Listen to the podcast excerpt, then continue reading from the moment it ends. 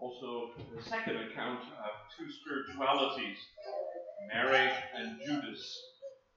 John chapter 12 and reading at verse 1, down through to the end of verse 11.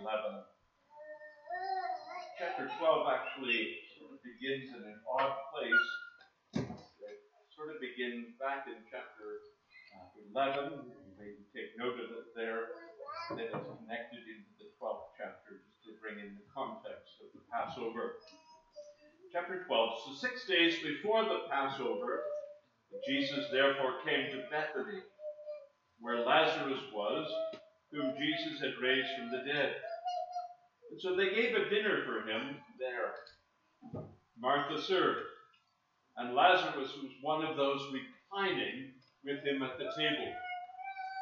Mary therefore took a pound of expensive ointment made from pure nard, and anointed the feet of Jesus and wiped his feet with their hair. The house was filled with the fragrance of the perfume. But Judas Iscariot, one of his disciples, he who was about to betray him, said, Why was this ointment not sold for three hundred denarii and given to the poor? And he said this not because he cared about the poor, but because he was a thief. And having charge of the money bag, he used to help himself to what was put into it. Jesus said, Leave her alone so that she may keep it for the day of my burial. The poor you always have with you, but you do not always have me. When the large crowd of the Jews learned that Jesus there, they came not only on account of him, but also to see Lazarus, whom he had raised from the dead. So the chief priests made plans to put Lazarus to death as well because on account of him, many of the Jews were going away and believing in Jesus. Bless that word.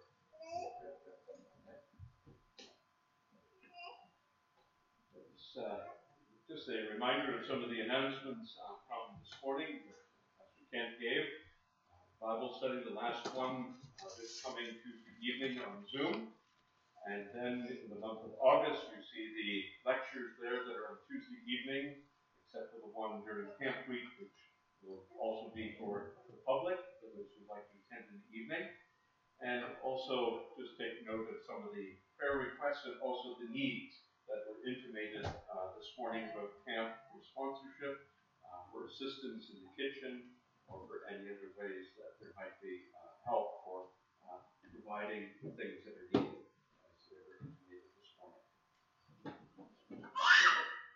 Let us continue, then we'll sing from Psalm number 1. Psalm 1. Evening is two spiritualities. Which way will it be? And in Scripture, we often find this. Scripture has a way of putting together a contrast in a specific passage of Scripture in the text, especially in the story narratives of Scripture. And that character contrast is brought out between two individuals, and you see it very strikingly. There's that striking difference between two people. We're not talking about a racial difference, we're not talking about wearing some kind of a clothing garment, but we're talking about a spiritual difference. The very heart of two people is contrasted. The very spiritual makeup of what really matters spiritually is put in stark contrast between what one believes and what the other believes. And what they know is the way to God and the way not to God. And so there is this contrast that is there.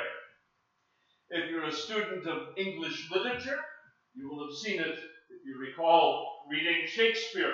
Shakespeare was a gifted character contraster. He delighted in bringing contrast in his great works of literature.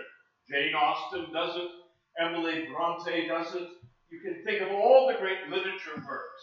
They use this technique of contrasting two people so that their heart is exposed in a radically different way.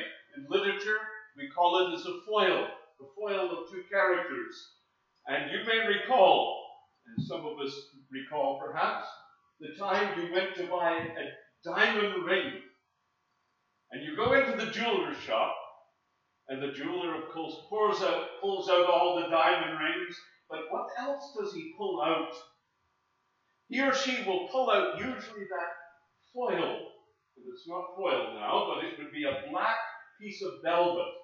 And then on that velvet, they bring out the diamond and they say, Oh, look at the contrast here. See the beauty of the diamond. And you see it because it's on a foil. That's where the word foil comes from. Look at the diamond ring to see its quality, and it was brought into literature, and it's brought into the scripture. You see it here. And you see it with Cain and Abel, and you will see it with Mary and Bethany, of Bethany, and with Judas. It's to expose their characters and to contrast them before us. And what you see then are two spiritualities. And it always leaves a question which way will it be for you? So in John chapter 12, we, we come to that as our main text here. Mary of Bethany is going to anoint the Lord Jesus Christ. And Judas, of course, is annoyed. He's angered by all of this. And immediately, when you come to John chapter 12, if you've been studying the scripture, you immediately come to a question and say, how many anointings of Jesus are there in the four Gospels Matthew, Mark, Luke, and John. You can read about one in Matthew 26. You can read about another in Mark chapter 14. And you can read of another here in, in Luke 7, and then the final one in John 12. Well, uh, this evening I'm not going to go through all the background of trying to convince you how many there are. I believe there are fundamentally two, and I'm open to think that there are actually three different accounts of anointings. One, I think, took place in the north in Galilee. I think that's evident. The second one took place here in Bethany, just on the outskirts of Jerusalem. totally different locations and with different people. Don't be caught off guard because someone is called Simon in the Bible. There are so many Simons in that period of time, you can't uh, really use that. Simon the leper, Simon the Pharisee, and others. So I think there's probably two at least anointings of Jesus, but I think there very well could be three separate occasions of anointing, and each brings something out in some way. Now, this anointing here is a celebration, it's a feast. It would be comparable, in a sense, to your Christmas dinner on December 25th. It would be comparable to a Canadian Thanksgiving or an American Thanksgiving. It's getting together and celebrating and being happy with those friends you enjoy, your family members you enjoy. And so, chapter 12 of John is a celebratory event. Why? Because Jesus has brought from the dead Lazarus. And if you can't get together and have a meal and celebrate about that, what can you eat for? It's a time to be happy and joyful. And yet, mixed with that is the Passover. And the theme this is one of the last great public events before the private discourses and the crucifixion. But the context and the theme is certainly God, through Jesus Christ, has done amazing things in what Jesus has done. And we need to give thanks and celebrate. So there's the context. And so there's this beautiful feast has been put together here in Bethany, just a few miles outside of Jerusalem. And Lazarus is there, and probably Simon the leper is there. It may even be in Simon's house, or it may be in Mary and Martha's house, in the house of Lazarus, perhaps here. But they're having this meal. I want you to look at three things with me as we look at this tonight. Number one, Mary presents before us the way of a loving disciple. She shows us the way of being a loving disciple of Jesus. Secondly, Judas presents the way of rejecting Jesus Christ and the way of a heart that is grown by degrees in hardness of rejection towards the Savior and towards the gospel of salvation in Jesus Christ. Mary, Judas, and then Jesus comes and gives the final word. And Judas vindicates and gives instruction further into all of this. Mary, the way of the loving disciple. We in church, especially if you've been around churches for a while, or Sunday school, or even in popular culture, this is sort of a familiar story. Mary has her pound of ointment, or a pound of pasty, oily substance. I didn't realize until this week the technical name for it, and I've never heard of it, I'm not being a chemist. Unguent, the proper name for the chemical property that is recorded here, and so the great commentators call it. She had produced this unguent. Well, there you go. I, I don't think that will be a good word for us, probably in the streets. But there she brings it out. And immediately we say, where did she obtain such an expensive product? Well, it was probably an inheritance. They were common objects for giving from one family to another or to inherit in some way. That's one theory. There are all kinds of theories about it. She could have been working for someone who, and they gave it to her. You can create whatever idea you want. But she takes this ointment that is extremely expensive and it's in a glass container of some kind or pottery container, and she smashes the neck off it, which means now it is all must be consumed or used in one go.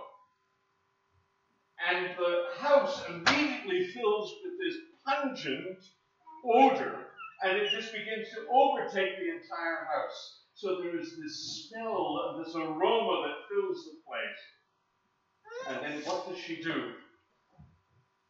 Body language is key in the whole text.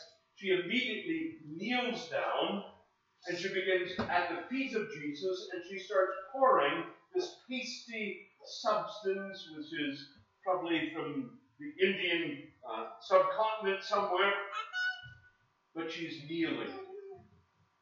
And as she kneels, she does what a Jewish woman would not do. She takes her hair out of its upper position and she begins to let it flow down something a Jewish woman would never think of doing.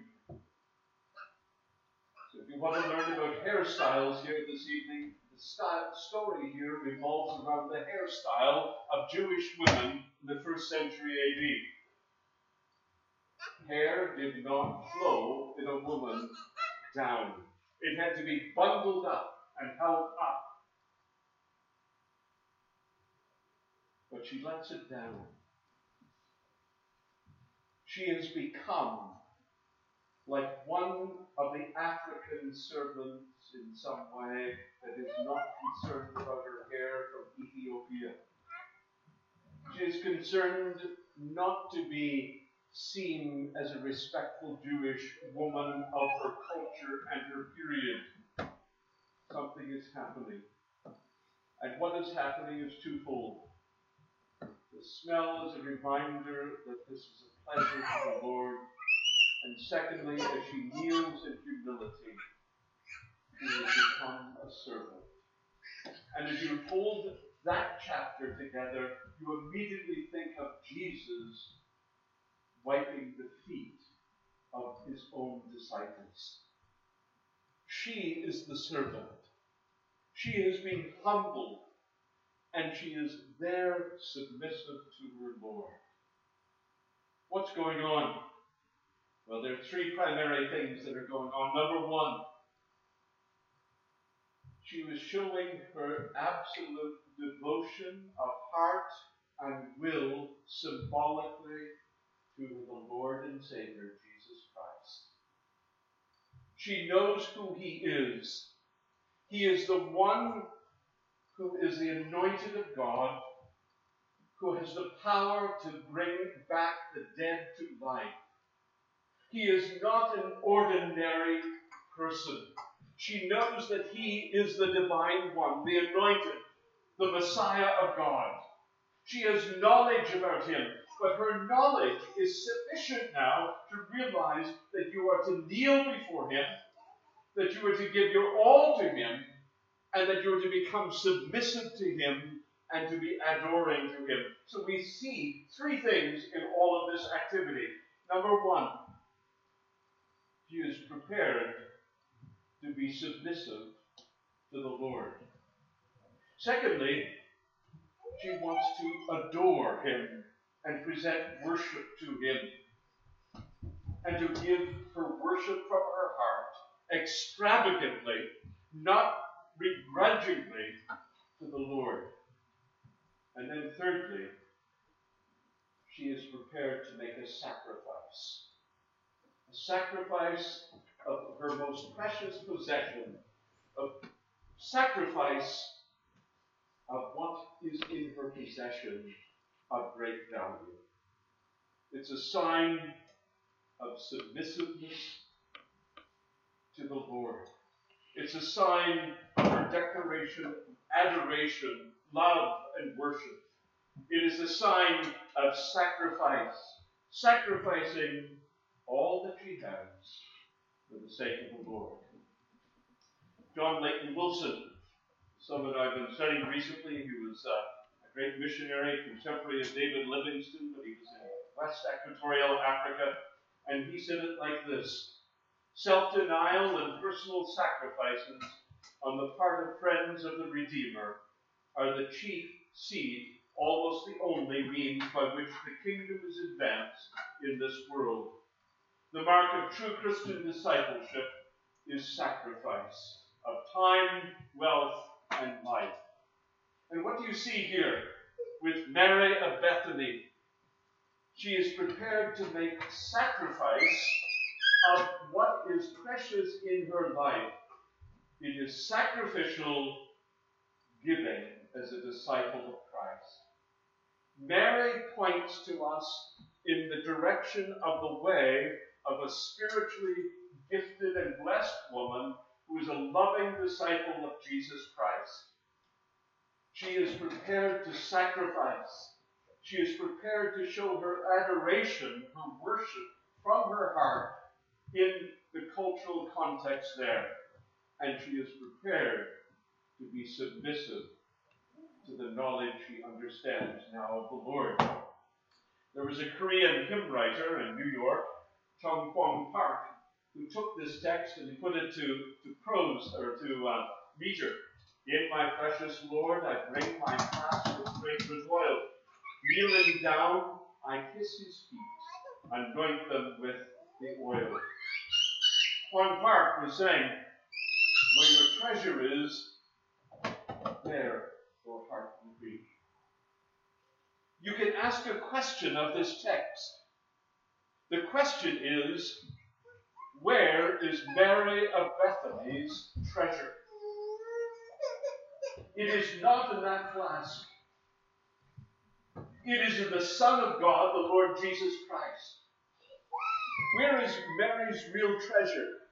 She has come to know who Christ is the Lord, the Savior, the Messiah, the Anointed. And she is prepared to put her treasure there because that's where her heart is. She fulfills as a living demonstration the words of the Lord Jesus Christ in the Sermon on the Mount in Matthew 6, verse 21. Where your treasure is, there your heart will be also.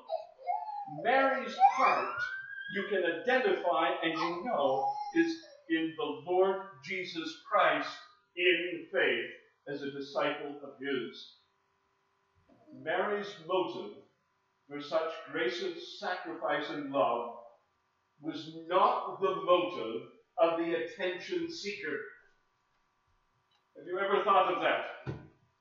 Can you imagine someone coming to the text and saying, Oh, you know what she was doing? She was one of those attention seeking disciples.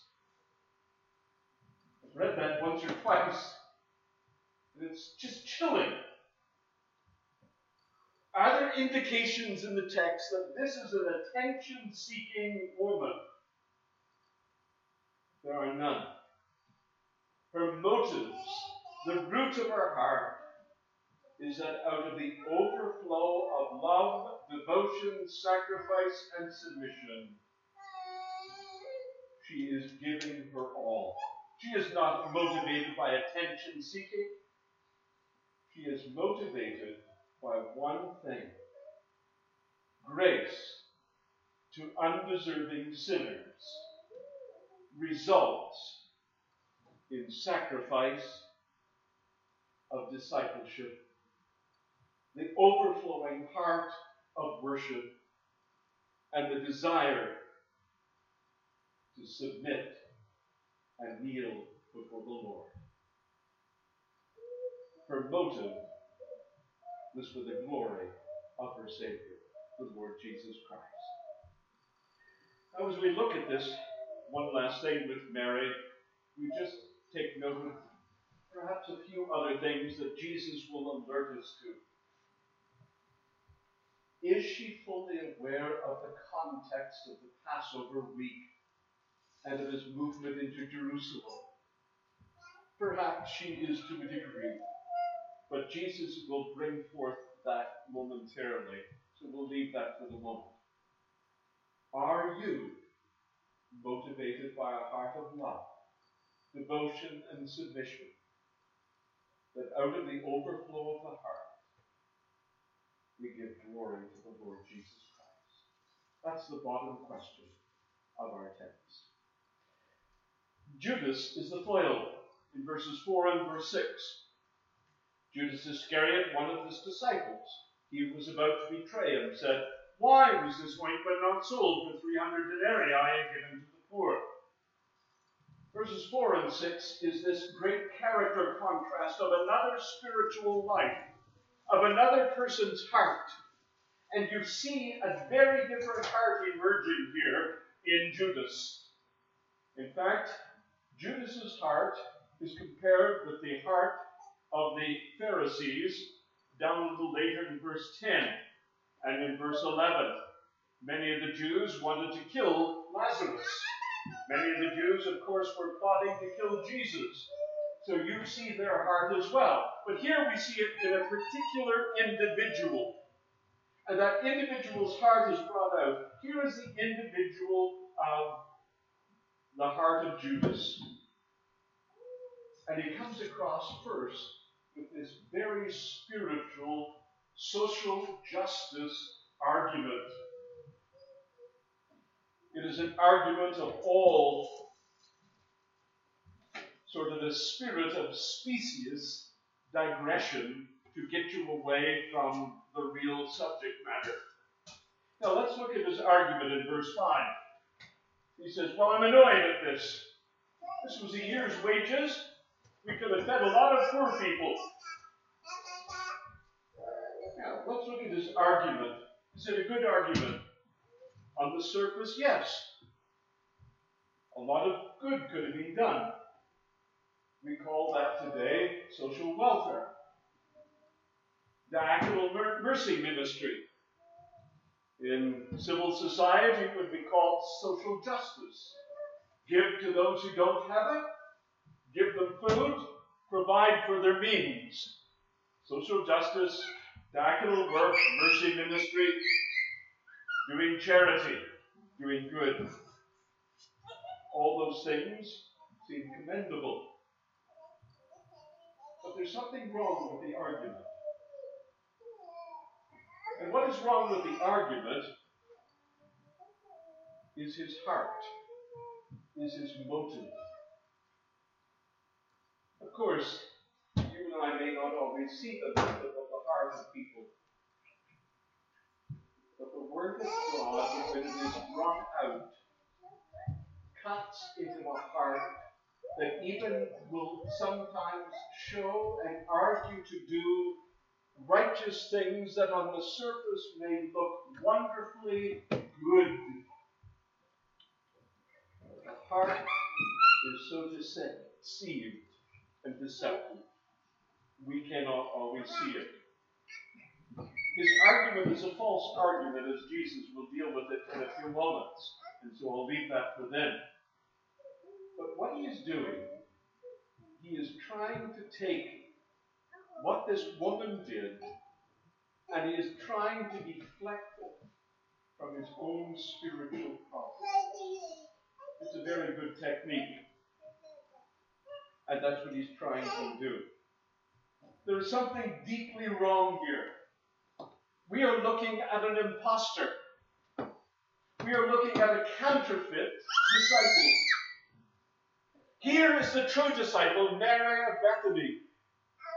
Here is the counterfeit disciple. He is an office bearer in the church. He is an apostle. And he's a counterfeit. He's a thief. He's been stealing all along. Now it's interesting, John provides us these details. But there's no knowledge that John knew of all these things. There's no acquaintance of that. But now things are being revealed in this final week. Counterfeit Christianity true spiritual Christianity versus false counterfeit Christianity. I want to read something to you that I read recently. Counterfeit spirituality. John himself was deceived, as were the other disciples and apostles. True evil comes in a disguise. If you want to find the disguise, don't look amongst the atheists. Don't look amongst the agnostics. Look in the church. This was Ray Stedman who said this 50, 70 years ago. Sitting in pews, teaching Sunday school, preaching in pulpits, running soup kitchens for the church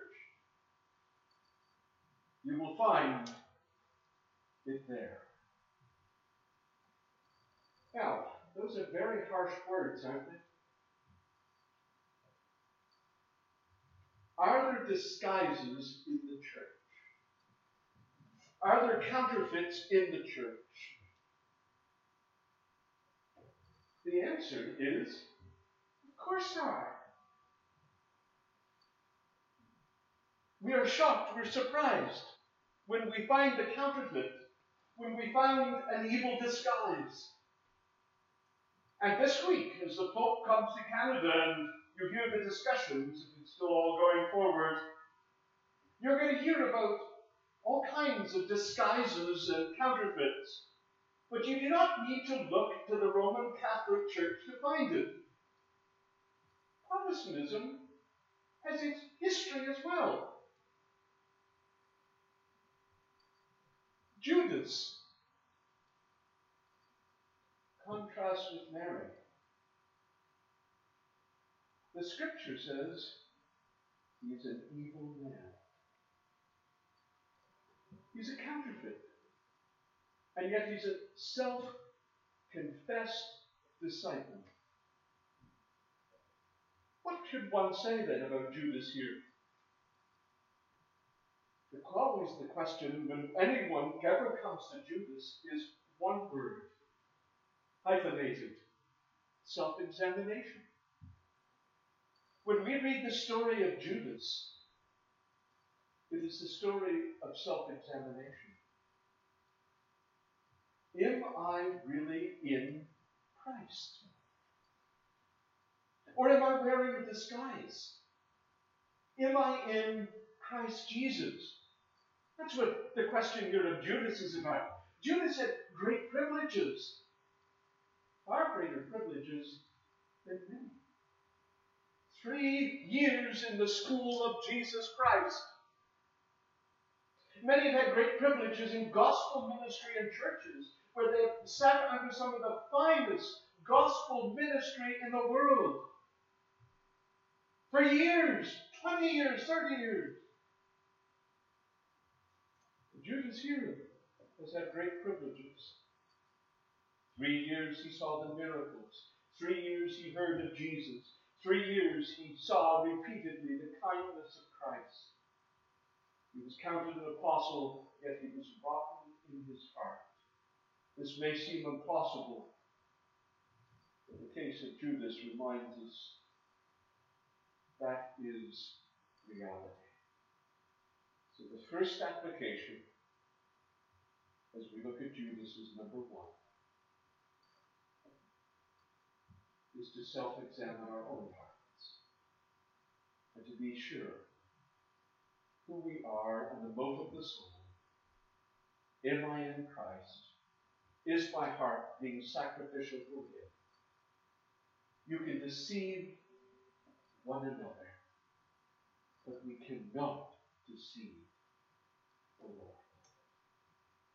There is the first application. The second application is this Judas did not come to this point all of a sudden. There are three years of steps to get to this point of the last week when he will, shortly after this anointing, betray Jesus Christ. There's a reminder that spiritual decline takes place little by little. It is gradual if it is not unchecked. You remember the old hymn? No one wants to sing it anymore because it's gone out of fashion, sort of Moody and Sankey. Yield not to temptation, for yielding to sin. It's a reminder here in Judas there have been steps that have led to this place. There have been activities that have brought him there. It is sort of like water in your sink you come back two hours later and there's no water left, but you put the plug in the sink. Where did the water go? Slowly by slowly, that plug is not working. You've got a leak. Judas, slowly by slowly, was allowing his heart to be taken over by the evil one. And so he went that way. It's a call to self examination. It's a reminder that spiritual decline does not happen in a sudden instant, it is preceded by steps of slow spiritual decline. Be warned, take note. Thirdly, what was the root of his sin? The root of his sin can be summed up in one word covetousness. He was a man who loved material matters and material things and earthly treasure more than he did spiritual treasure. The scripture reminds us, and we'll see later as we read on, that he was a man who wanted some property. He wanted to be a landowner. He wanted a field. Well, the sin was the sin of covetousness. Earthly treasure pulled him away from spiritual things. The story of Judas is always contemporary. The story of Judas is not ancient history. The story of Judas is today. It is tonight. It is always a call to self examination. It is always a warning that stages of decline will take place. It is always a reminder that we can all be caught and deceived by the material, by the accumulation, by the treasure that is not just spiritual, but our bonds and securities and equities can become to us a very much a spiritual millstone. It's always the reminder that the heart must find its eternal security in the Lord Jesus Christ. The heart must be in the blood of Christ, filled in his love as the one we need. Finally, I would say there is a lesson here from Judas that there is such a thing as temporary faith. Uh, we don't need to go into all of these deep matters here, but in a sense, Judas may have shown certain intellectual aspects of temporary faith. Do you believe in what Jesus is doing? He probably could have said to you in year one, Sure, I believe in Jesus. I'm following him, aren't I? And you would have said, Oh, so you're a believing disciple. It's sort of a, a faith, a type of faith. But there are many kinds of faith. And Judas exhibits what is sort of called a temporary, almost nostalgic, romantic, even political, intellectual faith. But like morning dew, it will be gone by noon. And Judas and all his temporal political faith in Christ and aspirations and hopes fades away and is gone. So it is with gospel privilege. If you're a child of Jesus Christ, your faith will be anchored in Him. If you've been raised as a young child in a Christian home, you can show signs of faith. But as years pass along, those signs will be revealed if they're real and genuine, or what kind of faith you really have. The things that Judas put his faith in will pass away. But the one who Mary put her faith in will never pass away. Where is your faith? Finally, Judas, Mary. Here's the words of Jesus in verse 7. And Jesus vindicates Mary and her action. Jesus said, Leave her alone, Judas. Leave her alone. Leave her alone. Jesus came to Mary's defense. There is not to be any suspicion cast upon her,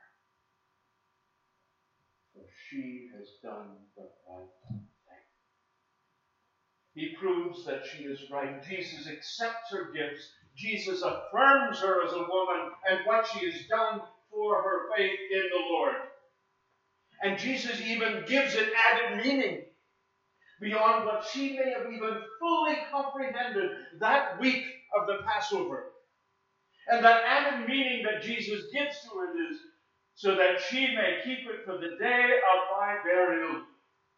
This is the week that Christ Jesus shall die. And in death, there is anointing. And she has now anointed me it's not the time factor of future tense, present, past. It is this, it is the meaning. She has anointed me for the burial following the cross. That's the extraordinary thing. And Jesus vindicates, affirms, accepts, and is really pointing us to the cross. She has done what is necessary for the cross. And then finally, Jesus says, I remind you, for the poor you always have with you, but you do not always have me. I will go to the cross I will die and be resurrected, and I will ascend to heaven. You will not have me with you forever. It is a prophetic statement of the resurrection of Christ. It is a prophetic proclamation of the ascension of Christ. And it is a reminder that the constant duty of a believer is, yes, to be practicing neighborly love to those who are poor and diaconally showing mercy. That is not to be absconded. You must take it seriously for neighborly love. It's the second table of the law. What is the second table of the law? To love your neighbor. Jesus does not Uh, wipe that out at all. It's a permanent duty. But you need to discern here that this is an extraordinary event. It is the extraordinary event of the atonement of Christ at the cross. And Mary's act of submission and humility and the fragrance of the offering is to recognize the extraordinary unrepeated event and to show the ordinary now after you arise from this. To my precious Lord I bring my flask of fragrant oil. Kneeling down, I kiss his feet, anoint them with the oil. Where your treasure is, there your heart will be. A heart's treasure for Jesus, or a heart's treasure for a field for money, and for the world. And here is the question Which way